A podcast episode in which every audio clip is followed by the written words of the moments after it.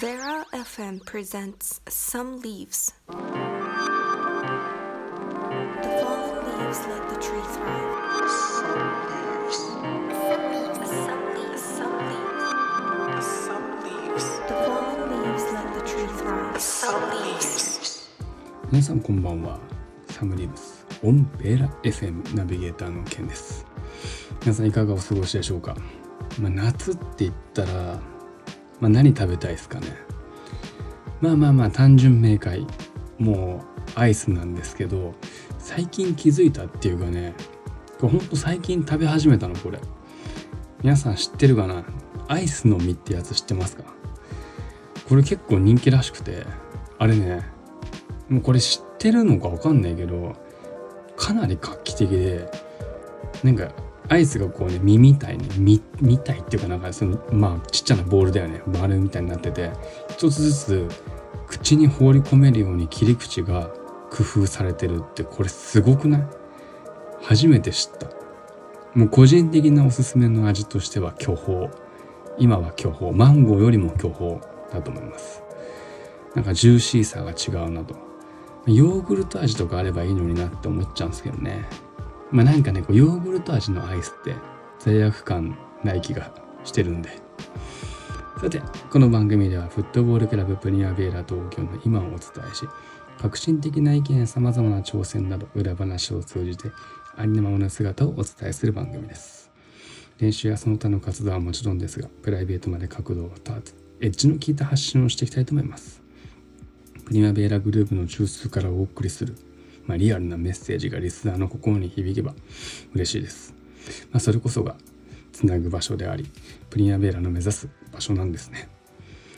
まあまあまあ、この前サッカーの試合が行われ、まあ試合後の裏話っていうのは、まああえて名誉のためには言わないけど、やっぱりこう、まあ暑さの中で戦うってことは人数がやっぱり欲しいというか必要なわけですよ。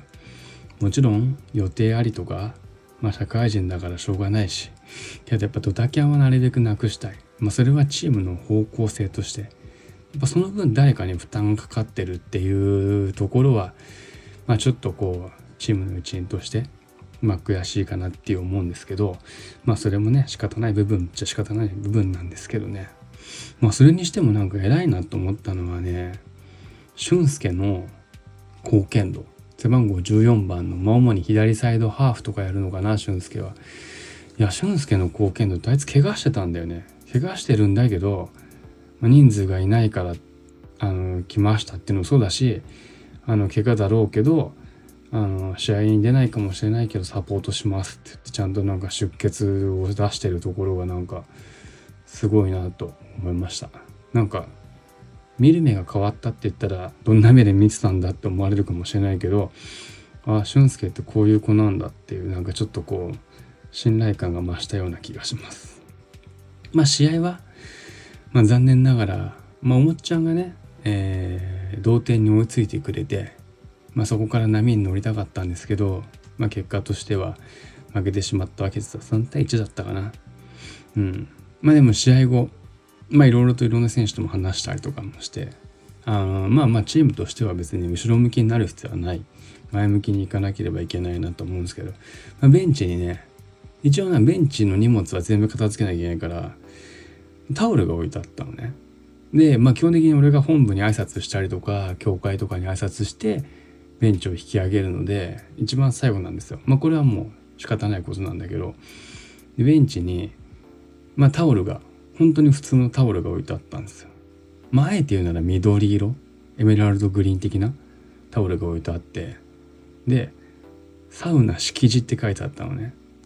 でこれ知ってる人いんのかな？わかんないけど今もうサウサウナーというかサ活というか空前のサウナブームでしょ。でまあ俺はサウナは別にそこまで入らないんですけどサウナ敷地って実はサウナ界の政治的なところなんですよ。まあ、ググっていただければなんでこんなこと知ってんだって意外とそういうところは知っててで誰のタオルなんだろうなみたいな誰の誰かのタオルをこう持ち帰るというか、まあ、選手たちが集まってる場所に持ってって、まあ、最後の最後で聞こうかなぐらいだったんですよ。そしたら俺のところに来ておもっちゃんが「あすいませんこれ自分のです」みたいな。「おもっちゃんなんでサウナ敷地知ってんの?」みたいな「えケンさん知ってます?」みたいな「いやサウナ敷地って静岡とかにあるんですけどこれ聖地らしくてもう俺もちろん行ったことないんですよ。まあ、なんつったって水風呂俺入れない施設なんででもおもちゃに聞いたの「水風呂入れんの?」っつったら「何言ってんすか?」入れるんじゃなくて入りたいんですよって言われてわこれはサウナーだなとでしかもね豆知識としてね、まあ、サウナ敷地はなんか水の質が違うらしいのでこれ何て言われてるか知ってますか？って言われて「いや知らない知らない」って言ったら「お母さんのお腹の中なんです」って言われて。ああサウナも奥が深いなと思いました。そんなチームのメディアコンテンツサムリーブスオンベーラ FM どうぞ最後までお付き合いください。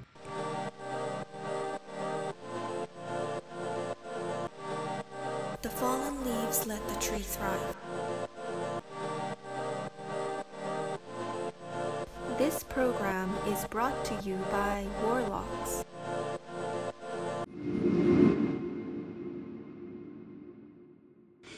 えーさてさて今日もメッセージが届いております。皆さんありがとうございます、えーココアビスケットさんからいただきました。修学旅行の夜って楽しいですよね。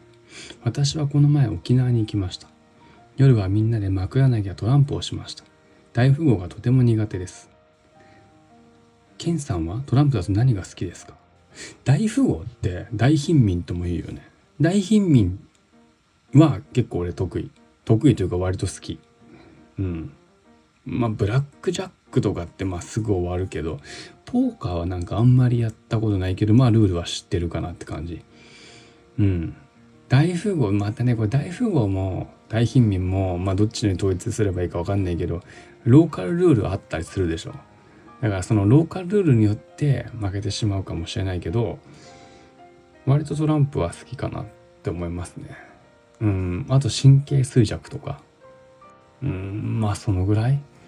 なんだろううんあんまり出てこないですけどまあ割とうーんそうね盛り上がるっつったら大貧民うんセブンブリッジもそうでもないし豚の尻尾もねあと薄のろバカ間抜けとか。まああれは45人だったら盛り上がるんじゃないかなと思います。続きまして夏子さんからいただきました。日本各地で花火大会が行われ大変盛り上がっていますね。私は行きたいと思いつつ浴衣も買ってないし人混み苦手だしケンさんは花火大会の思い出ってありますか？花火大会はもう大人になってからは行かないですね。っていうか行ってませんね。でもあれ？今年の夏？確か。ガイトが花火大会熱海熱海だったっけ？伊東知らない。わかんない。なんか花火大会に行くとか言ってた。しかも泊まりで。もうなんか超いいなとか思ってて。去年かな。サッカーヨシがねサッカーの練習の時に話したかもしれないけどヨシがなんか長岡の新潟？有名なの？わかんないけどなんか長長岡の花火大会に泊まりで行くんですみたいなこと言っててああすごいなみんななんかちゃんと聞かれてんじゃんと思ってよくまあ練習場所が北区とかだだしまあジュニアスクールは蕨もあるので戸田橋とか板橋とかあの辺のね花火大会がやるよっていう情報と準備してるなっていうのは目にするんですよ。いつか忘れたけどねサッカーの練習行く時になんかめっちゃ道が混んでた記憶がある。でまあ個人的に行く花火大会っつったらいや今行かないんですけどなんつったって家から毎週土日は花火大会というか花火が見れるぐらいの距離にあるっていうまあ遊園地が近いってだけなんですけどうーん昔湘南にいた頃地元にいた頃は厚木の鮎祭りっていうのがすごい大きな花火大会だったのね。それは行った記憶がある。地元の友達とまあやれ中学生とか高校生とかそのレベルだからまあ当時は楽しかったんでしょう。今は全然もう本当に夏子さんじゃないですけど人混み苦手なんでね。なんつったって花火大会ってもうやからがいるでしょやからが生きがう。生き生きがうしなんだろう。うーんなんだろう。生きってるよね。大きめの財布とか。見せたがりの筋肉。必要以上の刈り上げとか胸元に光るシルバーアクセサリー程よく群れをなす行動みたいな。一人だと意外とおとなしいみたいな。まあまあまあそういう生態とかね。まあなかなかちょっと近寄りがたいんでなるべく花火大会は行かないようにしてます。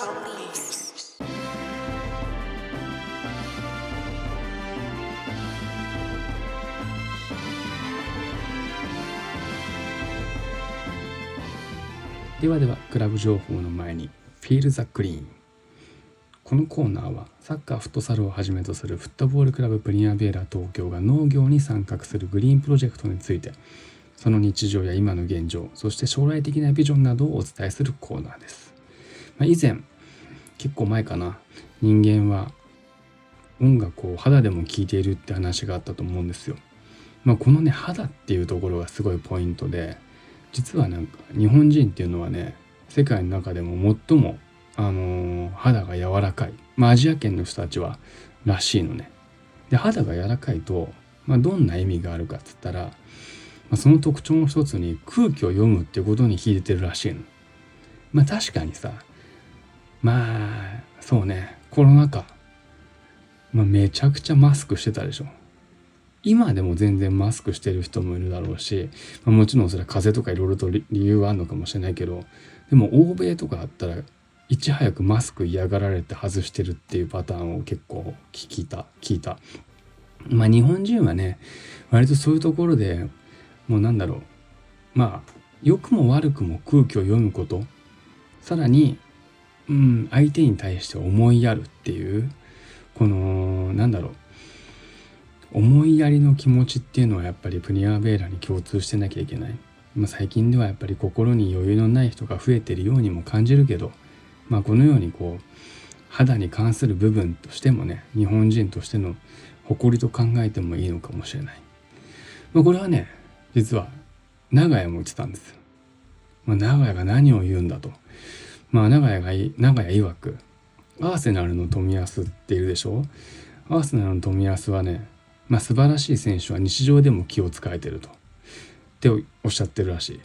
まあ、これ本当だと思います。まあ、ちょっとの変化やその場の空気感とか、やっぱそれこそ思いやりだったり空気を読むことだと思う。まあ、自分さえ良ければいいっていう考えは本当に良くないわけで、やはり試合で疲れたからって諦めて最後まで走らないとかっていうのは本当に相手に失礼。ってことは、まあ、長屋の言葉ではなくてこれアーセナルの富安の言葉でしたね。さてさて、クラブ情報をお伝えします。サッカーは第4節、8月の27日、えー日曜日ですね、えー11時15分キックオフ、渋谷区スポーツセンターですね。でフットサルは、えー実を言うと明日、8月12日、これは府中第二っていう、まあ、通称府中府中第二って言われてるんですけど、えー府中市総合体育館第二体育室まあ、ジュニアスクールは前回もお伝えしたように江戸川が月曜日、えー、わらびが水曜日。なんとタイバレースタジオは6あ失礼しました。9月24日にルネ小平で第4回コンサート、まあ、ブリアベーラグループとしては会場の運営などバックアップをしていきたいなと、まあ、詳しくはホームページをご確認ください、まあ、チケットのなんか問い合わせも遠慮なくどうぞ。メディアグループからは、えージャストプリマベーラですね。これ見ていただけましたが、まあ、体育館のこう照明が消えるところ、まあ、その辺あの YouTube インスタぜひぜひ、まあ、活動報告なども載ってるのでぜひチャンネル登録そしてフォローお願いします。質問や投稿メッセージお問い合わせなどはインスタグラムのメッセージがメールまたはサムリーブスの動画にコメントする形でも結構です。さてベーラ FM サムリーブスもエンディングのお時間です。最後までお付き合いいただきありがとうございます。